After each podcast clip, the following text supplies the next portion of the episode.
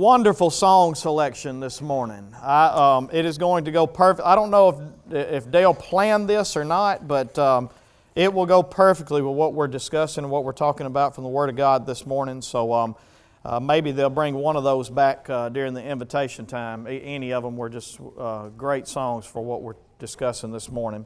If you have your Bible, or if you charged your Bible, if you would, grab it and uh, turn to the book of Revelation chapter 5.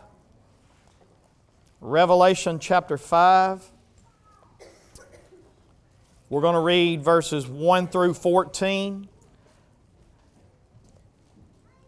And if you'd be so kind to stand one more time as we give reverence to reading this word, if you have the means and you're able, stand. If not, uh, the Lord understands. If you need to remain seated, that's just fine.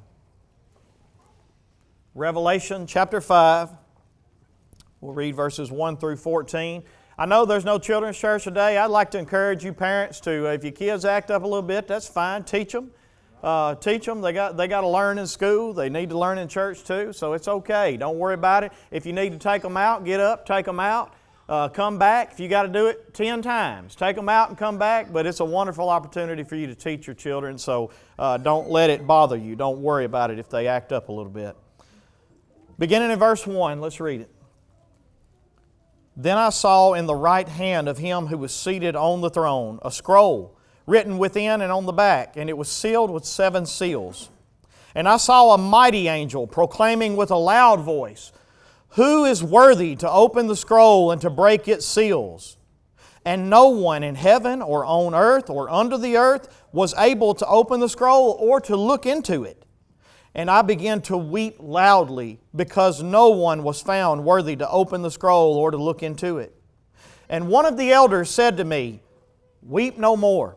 Behold, the lion of the tribe of Judah, the root of David, has conquered so that he can open the scroll and its seven seals. And between the throne and the four living creatures and among the elders, I saw a lamb standing as though it had been slain, with seven horns and with seven eyes, which are the seven spirits of God sent out into all the earth. And he went and took the scroll from the right hand of him who was seated on the throne. And when he had taken the scroll, the four living creatures and the twenty four elders fell down before the Lamb, each holding a harp and a golden bowl full of incense, which are the prayers of the saints. And they sang a new song, saying, Worthy are you to take the scroll and to open its seals.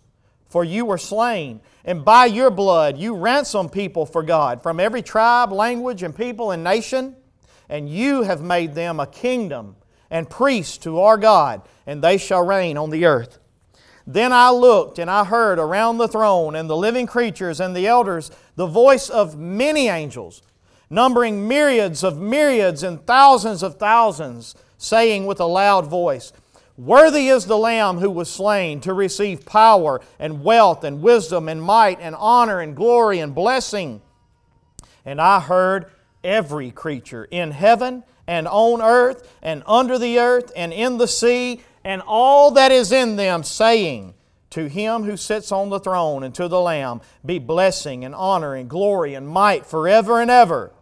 And the four living creatures said, Amen. And the elders fell down and worshiped. You can be seated. This morning, I want to talk to you from the topic worthy to receive worship. Worthy to receive worship. Hang with me. Don't, don't let your mind drift off too far. This is a very beautiful thing that you need to see in this. I want to remind you that the book of Revelation, one of the primary purpose, one of the primary purposes that it was written for was to show the servants of Christ the things that must take place after the church age is over. And so you're getting a glimpse here into the throne room of God, into the scene of heaven after the church age has ended and the things that must take place now that the church age is over. All right? And so I want you to see this. This is important. Last week, you remember, we ended with John describing this scene as he's standing in the throne room of heaven, and he, he describes everything around this throne. You remember that? Everything was the, about the one who sits on the throne. Everything was about what was around the throne, what come from the throne, what was before the throne. Um, everything was focused toward this throne. And so, what we see is that there is a throne here. Isaiah has a similar vision. Ezekiel has a similar vision. Moses has a similar vision. And the elders in Exodus chapter 24. But all of these visions focus on the fact that there is a throne in heaven that is high and lifted up, and it stands above every other throne. Now, listen, that we also know from last week there are 24 other thrones in this room. And yet, his focus is not on those thrones. His first thing that he tells you is, I saw a throne. This throne was unlike any other throne. And so we see that there was one seated on this throne. According to Ezekiel, he had the form of a human being. He didn't say he looked like a human being. He said he had the form of a human being. There were certain characteristics about this one who sat on this throne that had human character traits. He had the appearance of fire all around him and within him, like gleaming metal. It was a color that radiated from him that was like the appearance of a bright, fiery red as if it were radiating through a diamond. He described it as, as a bright red color that were radiating through a diamond, and all the different facets that comes from that diamond is what it looked like to the one sitting on this throne. Some of the places that you see this in comparison in Exodus chapter 24, verse 10 and 17, this is what it says in verse 10. And this is Moses and the elders on the mountain and they saw the God of Israel. There was under his feet, as it were, a pavement of sapphire stone, like the very heaven for clearness. And what they were seeing was a sapphire color, a red color. They were at this mountain, they were looking up, and they were seeing the crystal sea that is before the throne. Now, it's not a sea. It was an appearance of something like a sea, but it was glass, is what it says. And so, what they're looking at is they're looking at before the throne, they're seeing this crystal sea. And yet, the color that is coming from it and, and that is transmitting through it is this sapphire red, so that it turns everything this red color. But now let's go to another place Ezekiel chapter 1, verse 26 and 28. And I'm only giving you bits and pieces out of things. I encourage you to go home and look at these visions separately yourself and just see the comparisons that are there. It's amazing to see that all of these people that had these visions saw the same thing. But in Ezekiel 1, verse 26, this is what it says And above the expanse, and he's talking about the crystal sea Above the expanse that was over the heads of the four living creatures, there was the likeness of a throne, in appearance like sapphire. And seated above the likeness of the throne was a likeness with a human appearance. And upward from what had the appearance of his waist, I saw as it were gleaming metal, like the appearance of fire enclosed all around. So, what's he seeing? He's seeing that bright red, fiery red color that is just transmitting from him, right? And let's keep on reading. And downward from what had the appearance of his waist, I saw as it were the appearance of fire, and there was brightness all around him. Like the appearance of the bow that is in the cloud on the day of rain, so was the appearance of the brightness all around. And so Ezekiel is saying the same thing that John is saying in uh, Revelation chapter 4. And so we see that this is the way that it was. And then at the end of verse 28 it says, Such was the appearance of the likeness of the glory of God. And when I saw it, I fell on my face, and I heard the voice of the one speaking. And so what you see here is that this is not a pleasant scene necessarily. This is a scary scene. And it is because what you're seeing is you're seeing God Almighty on His throne of supreme power, and it is now time for the vengeance of God to take place on all the world. The wrath of God is fixing to be released, and you'll see that when we get to Revelations chapter 6. So you're seeing the preparation of God as He gets ready to release His wrath on this world around the throne last week in, um, in Revelation chapter 4, we saw that um, the church is here represented by 24 elders. I'm not going to repreach last Sunday's message, but if you want to understand where that comes from, go back, listen to last Sunday's message. But the church is in this place represented by 24 elders in their white robes with their victor's crowns, and they are also sitting on thrones ruling with Christ. We also see that from this throne came all the signs of God's readiness to judge the world. It says, From the throne came flashes of lightning, rumblings or voices and cries, came peals of thunder. And so again, we see this is a frightening scene, really. When Ezekiel saw it, he fell on his face. When he saw it, it was a frightening thing. Before the throne and the one who sits on it were seven torches of fire which represented the Holy Spirit and His readiness to judge. Around the throne were four living creatures. They are full of eyes in front and behind, and they see everything. They are described exactly like the cherubim in Ezekiel chapter 8 or chapter 10, I'm sorry. They are described exactly like the seraphim who are described in Isaiah chapter 6. They are the caretakers of God's throne, and they are the ones that you are going to see fulfill God's wishes for His wrath on this world. And that lines up with Scripture perfectly too. Let me prove it to you. Matthew chapter 13, verse 49 through 50. Look at what it says. This is just one Scripture that I'll give you. So it will be at the end of the age. The angels will come and separate the evil from the righteous and throw them into the fiery furnace. Who will come? God is going to send His angels to execute this justice, correct? And you see the same thing fixing to take place right here. You see the same thing in Ezekiel. You see the same thing. Uh, no matter where you go in these visions, this is what you see. And so every bit of this lines up with Scripture. So again, in chapter 4, here's the summary. What you see in chapter 4 is in after chapter 3, the church age has ended. Now the door has been opened into heaven, the church is there. And now the church is in the throne room of God, been raptured out of the world because Jesus promised that they would be saved from the great tribulation. You remember that from Revelation chapter 3? And so what you have here is the church been raptured out of the world before the great tribulation comes.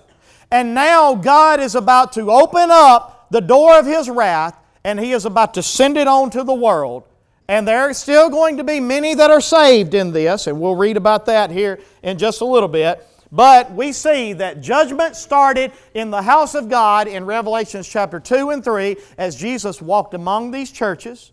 And then in chapter 4 and 5, we see the preparation of God getting ready to unleash His wrath and what it looks like. And then in chapter 6 through 18 of Revelations, you are going to see the wrath of God being unleashed and it is coming on the earth and to all who are in the earth. 1 Peter chapter 4 verse 17 says this: For it is time for judgment to begin at the household of God. And if it begins with us, what will be the outcome for those who do not obey the gospel of God? And what you're going to find out is what the outcome of these people are in Revelations chapter 6 through chapter 18. Now, in Revelations chapter 4, verse 8, if you've had your Bible, follow along with me. In Revelations chapter 4, verse 8, we get to see a worship service that has been taking place ever since these living creatures were created. This is what they have done, this is what they do. They see God for who He is, and they recognize that He is holy, holy, holy. They recognize that He is eternal, that He always has been, He always will be, and everything that is is because of Him. And they see this very plainly and they look at the glory of God and they stand all around the throne and they just declare this right here. And the four living creatures, each of them with six wings, are full of eyes all around and within, meaning they see everything. They are, they are full of eyes all around and within, and day and night they never cease to say, Holy, holy, holy is the Lord God Almighty who was and is and is to come.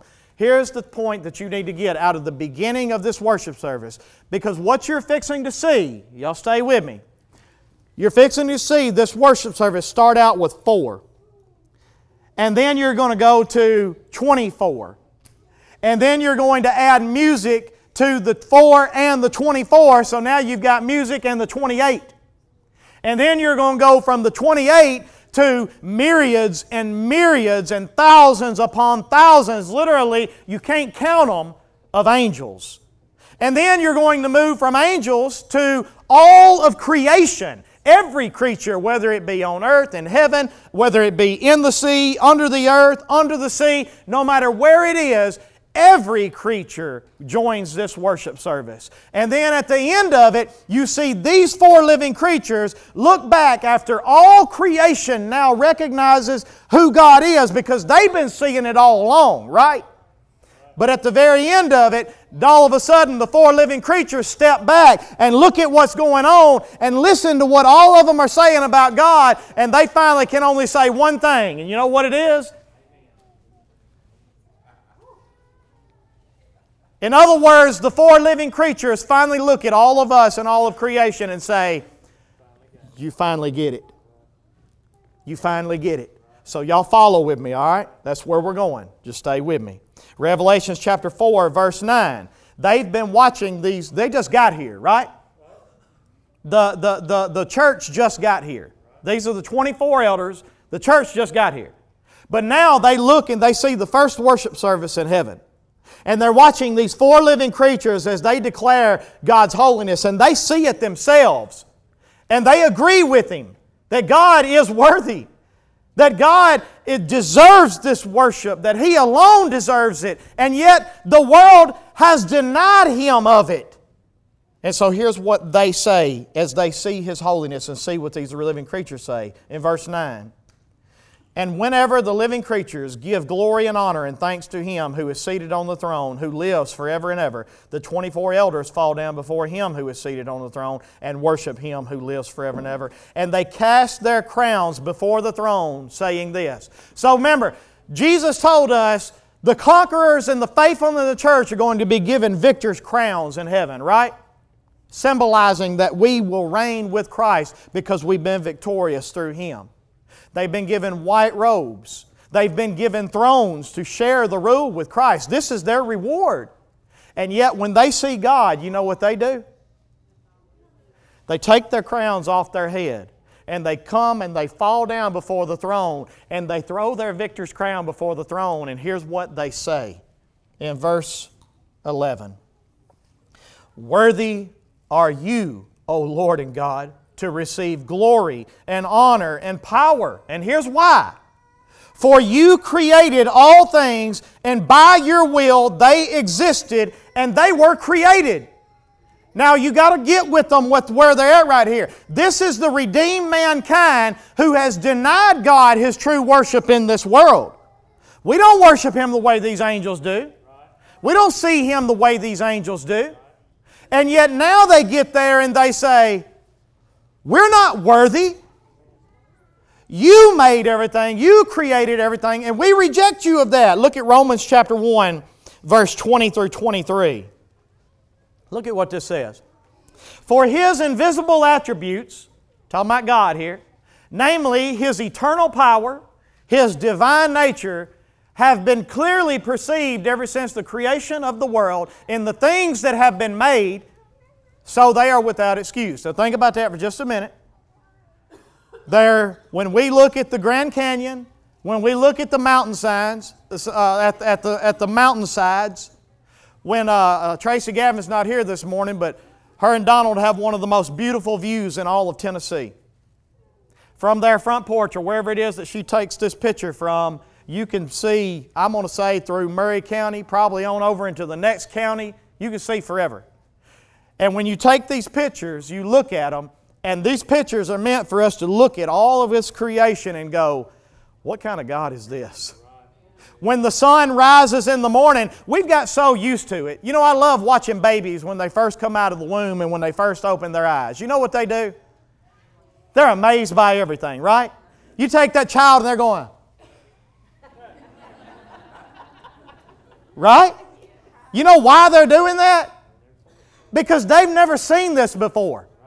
We have been living in creation for so long that when you and I watch that big ball of fire that stays in its place and rises when it's supposed to and sets when it's supposed to and rotates exactly the way that it's supposed to, when we see that, what do we do? We sleep in. We sleep in. We go to bed early. We sit in the house and watch TV and play video games. And yet, every bit of this is meant for us to look at and go, what kind of a God created that? It's all meant for us to look at it and do what y'all just said. Wow. Look at God. We're meant to stand in front of the Grand Canyon and go, wow, look at God. We're meant to hold our babies in our hands and go, look at God.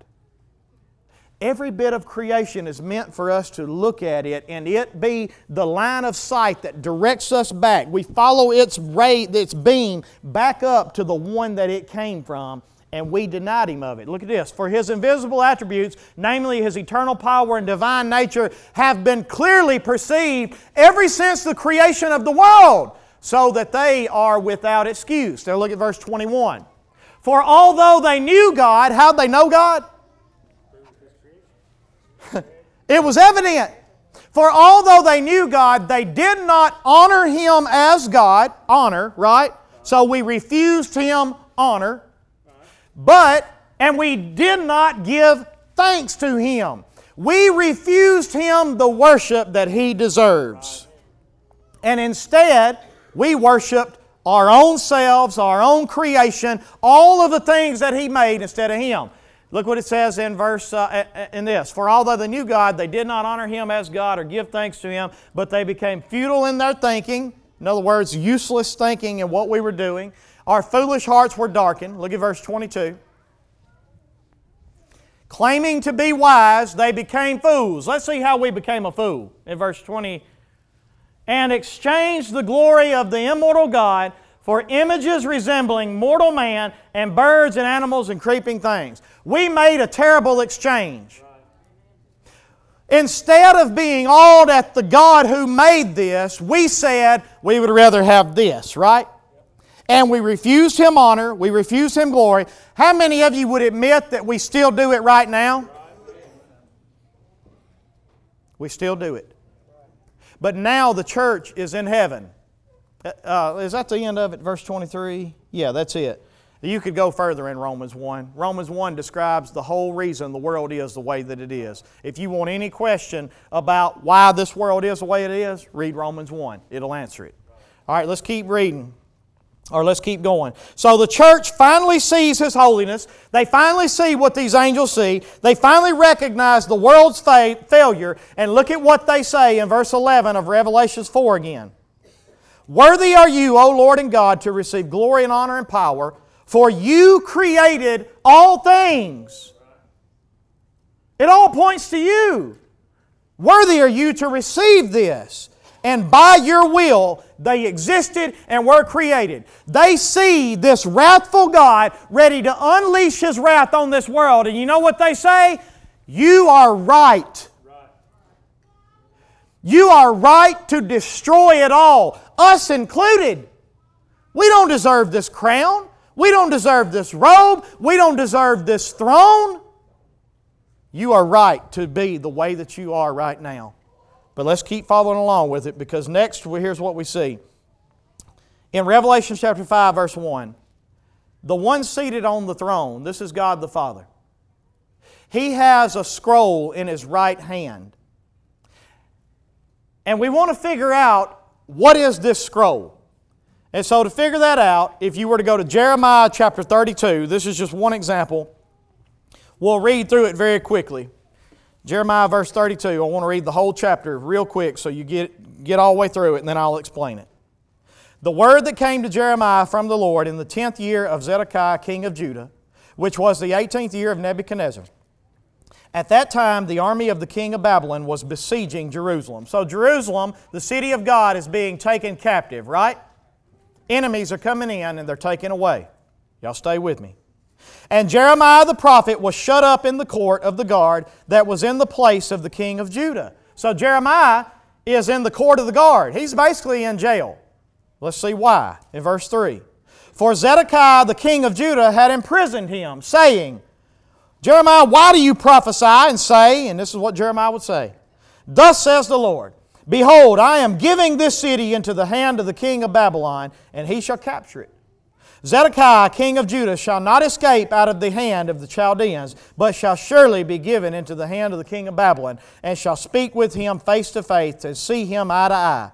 And he shall take Zedekiah to Babylon, and there he shall remain until I visit him, declares the Lord.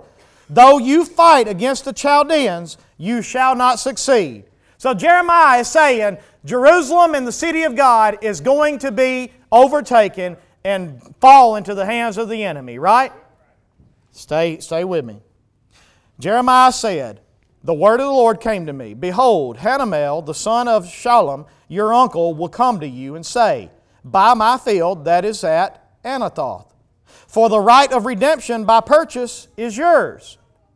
Then Hanamel, my cousin, came to me in the court of the guard in accordance with the word of the Lord and said to me, Buy my field that is in Anathoth in the land of Benjamin, for the right of possession and redemption is yours. Buy it for yourself. Then I knew that this was the word of the Lord. So Jeremiah gets this word. Your cousin's going to come to you and he wants you to buy this land. See, he sees the enemy coming, and if the enemy's coming is going to take over land, what's the best thing for you to do with your land? Let's get rid of it before this happens, right? Now, surely Jeremiah is smart enough to not buy land that the enemy is fixing to take, right? But let's keep reading. In verse 9. And I bought the field. And I bought the field at Anathoth from Hanamel, my cousin, and weighed out the money to him, 17 shekels of silver. And look at this in verse 10. I signed the deed, sealed it, got witnesses, and weighed the money on scales. Then I took the sealed deed of purchase containing the terms and conditions and the open copy, and I gave the deed of purchase to Baruch the son of Neriah, son of Mahseiah, in the presence of Hanamel, my cousin, in the presence of the witnesses who signed the deed of purchase, and in the presence of all the Judeans who were sitting in the court of the guard. I charged Baruch in their presence, saying, Thus says the Lord of hosts, the God of Israel. Take these deeds, both this sealed deed of the purchase and this open deed, and put them in an earthenware vessel that they may last for a long time. Here's why. For thus says the Lord of hosts, the God of Israel Houses and fields and vineyards shall again be bought in this land. Here's what you need to see the enemy is coming to take this land, and he's going to take it. Yet God tells Jeremiah, purchase it back. Take the deed, have witnesses, seal it up with the witnesses' signatures on it, and put it away because I'm coming back to reclaim this land. And then it will be yours. You are the rightful heir of this land you will be the one who has the authority and the worthiness to unroll this deed and to claim what it represents. In Roman times and in this times, in, in ancient uh, Middle Eastern times, basically what you had, whenever you would have a scroll that was sealed and it was with signatures, it was a contract of some time. Most of the time, it was a land deed, a title deed. Sometimes it was a last will and testament. But either way, it was always signed and there were witnesses, and only those people that were witnesses to it were worthy, or the rightful heirs to it were worthy to be able to unroll the deed and to claim whatever it was in the deed. And so, what you have in the book of Revelations, chapter 5, is you have God Almighty the enemy has came in in Genesis and he has laid claim on this land. How did he do it? By turning God against it. He knew that sin equaled death. And he led the creation, mankind in particular, who was over it, to sin. And when he did that, the power of God said, This sin must be punished. Death is the payment. And now, all of a sudden, he has turned God against his own land. The same thing that happened in Jerusalem right here. God is coming in and He is going to allow the enemy to take over for a time. In Genesis, He does the same thing. He allows the enemy to come in, and He is the God of this world, if you will, little g, God of this world right now. He has power, He has control over certain things in this world. But there is coming a day when He is going to roll out the title deed and there has to be one that is worthy of this inheritance, that is the rightful heir to the creation, the Father Son, the one that has purchased it back. And now he is the only one who is worthy to take this scroll, to unroll this scroll, to break its seals. And there is seven seals because there is seven witnesses, being the seven spirits of the God that he sent out into all the, uh, all the earth. Revelation chapter 5 again. Let's go back to it and read it one more time. Revelation chapter 5, verse 1. Then I saw in the right hand of him who was seated on the throne a scroll written within and on the back. On the back, there would be a description of what this scroll was and what the contents were. It was sealed with seven seals. And I saw a mighty angel proclaiming with a loud voice, Who is worthy to open the scroll and break its seals? So we're looking for the worthy one, right? And no one in heaven or on earth or under the earth was able to open the scroll or to look into it. He looked everywhere. This angel calls out and his voice stretches across the universe. Are y'all with me? And all across the universe, all across all of God's creation, there is not a rightful heir. There is not one who has paid the price so that the deed belongs to him. And then all of a sudden, in the next verse of verse 5, look what happens. I'm sorry, in the next verse, verse 4. And I began to weep loudly because no one was found worthy to open the scroll or to look into it. John said, Who's going to take it back? God is worthy. Look at Him. He created it. All things exist by Him. We all see it. We all know it. This is His. Who's going to take it back? We can't find a worthy one. And John cries with everything in him.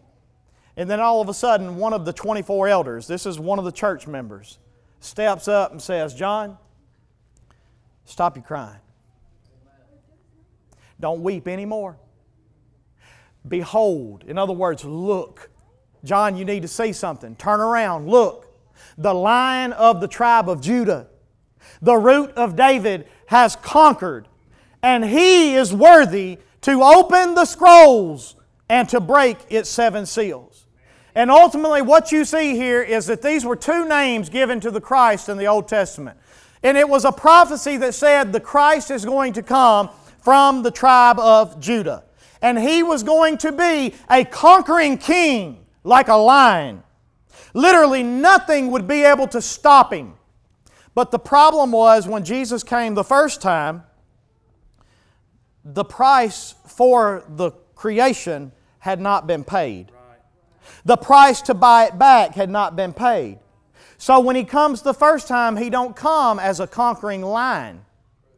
And this is the reason why the Jews had such a hard time accepting Christ because they expected he's going to come in and he's just going to wipe out Gentiles. He's going to wipe out all ungodliness, and the earth and Jerusalem is going to be the center and the kingdom of God. And the conquering lion of the tribe of Judah, the root of David, is going to come in and he's going to restore the kingdom of God.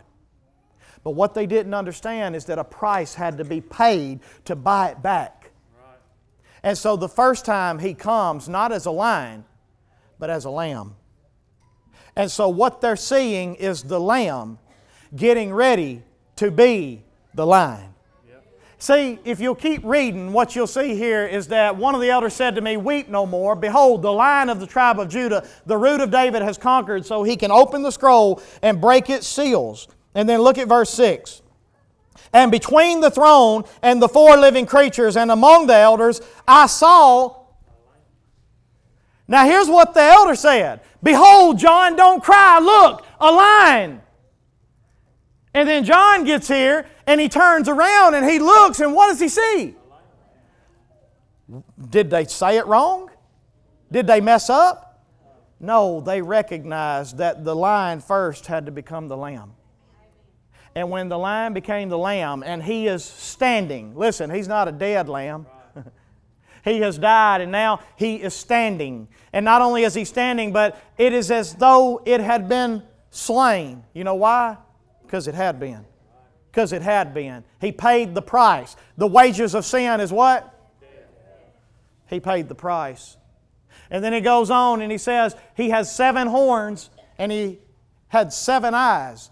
A horn in this day on a ram or anything represented the power. They used this horn to fight. This is what they had. The number seven, we remember from previous verses in Revelation, the number seven stood for completeness, right? So, in other words, he has complete what? The, lion, the lamb is fixing to become the lion with complete power that none will stand against. And not only that, but he has seven eyes, which are what? The seven spirits of God sent out into all the earth. Romans chapter um, 8, verse 16. Look at what this says.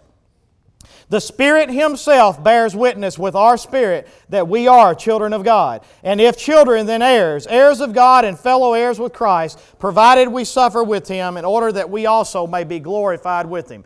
The Spirit is the witness to whether or not we belong to God or we don't belong to God.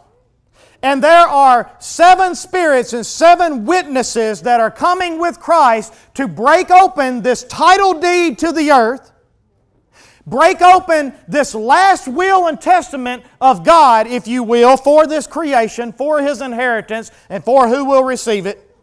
And the one who is worthy is the one who has conquered the one that took possession of this place.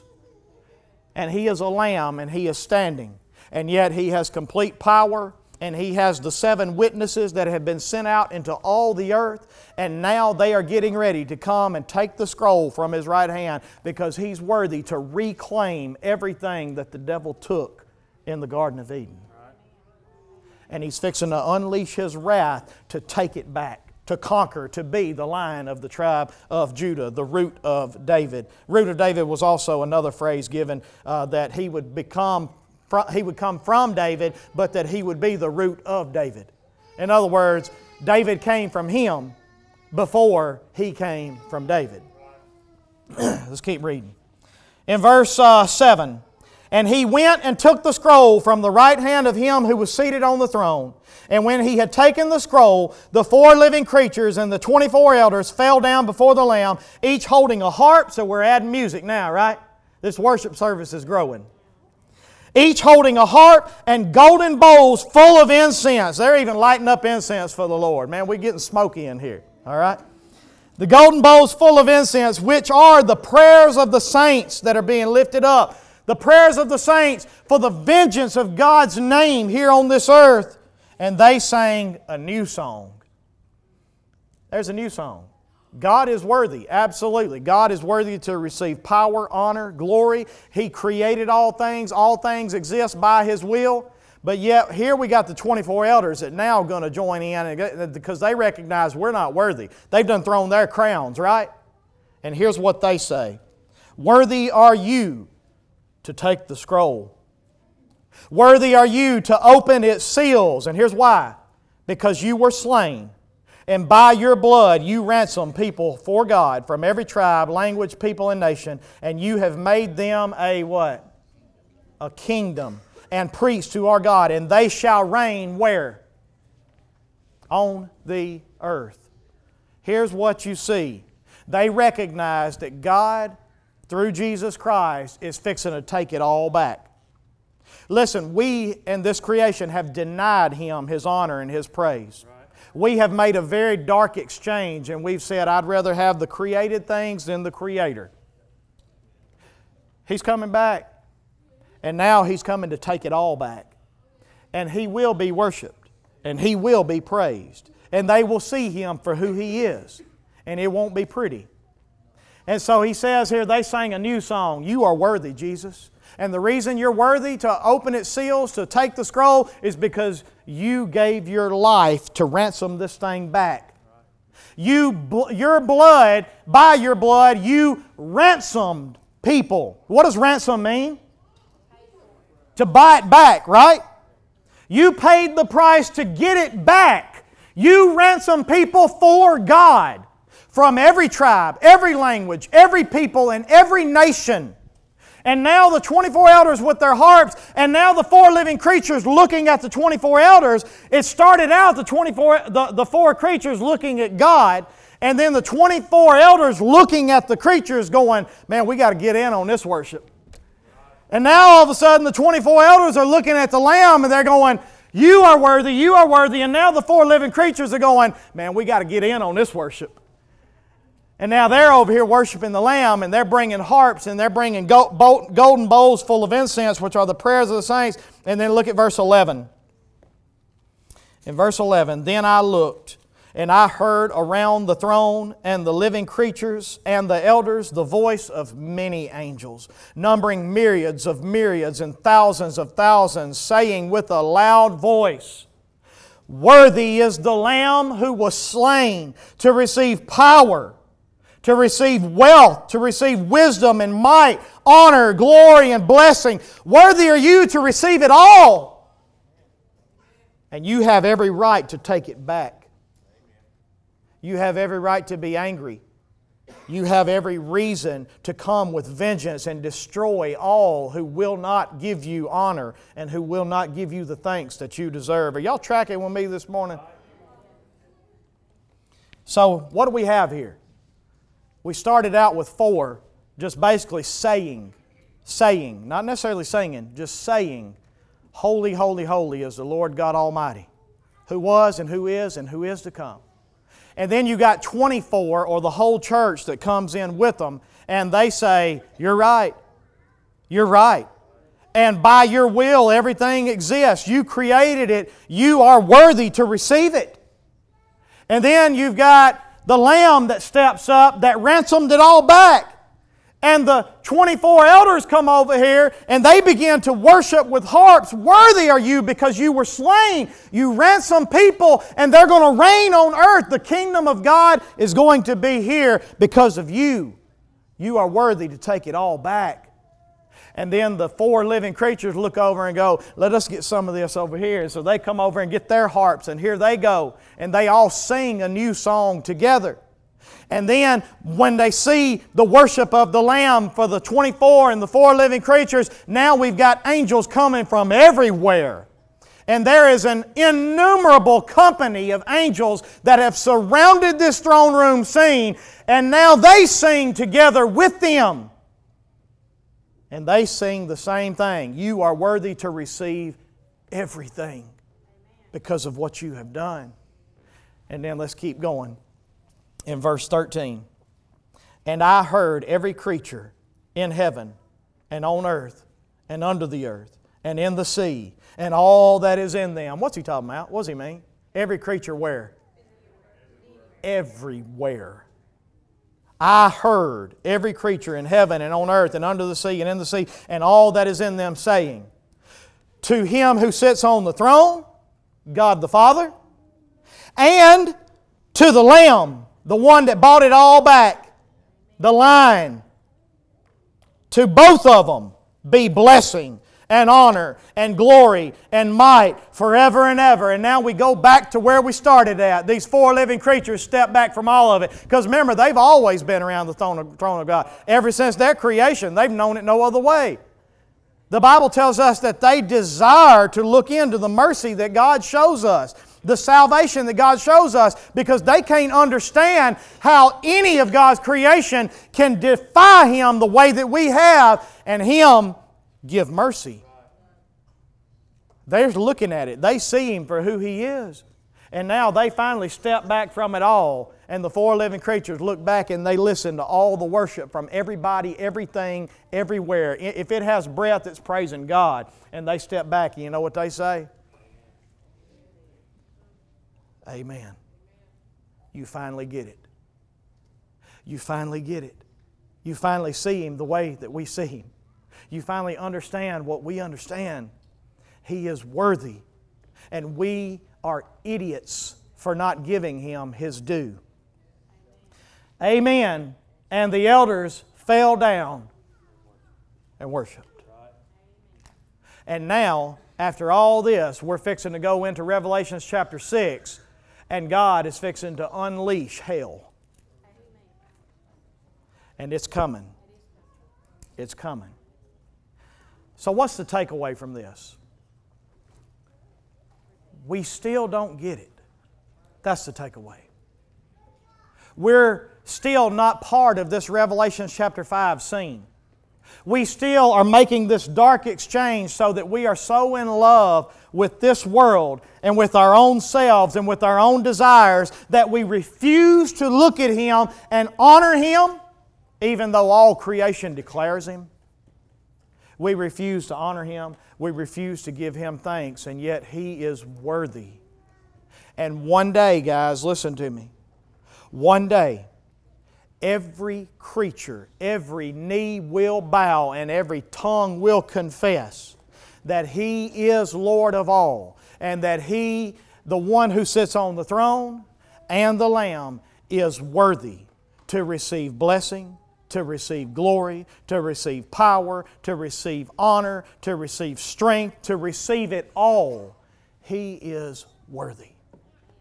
And so, my prayer for myself as I've been reading through this has been to evaluate my life and see just exactly how far away from that I am.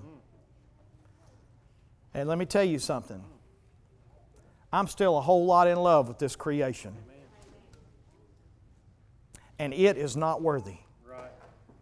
Only God is worthy, and He is worthy to receive all worship. And let me tell you something if He don't get it, He has every right to pour out what He's fixing to pour out in Revelations chapter 6 through chapter 18, and I deserve every ounce of it unless I have been ransomed and bought back by the blood of Jesus Himself. Y'all stand this morning.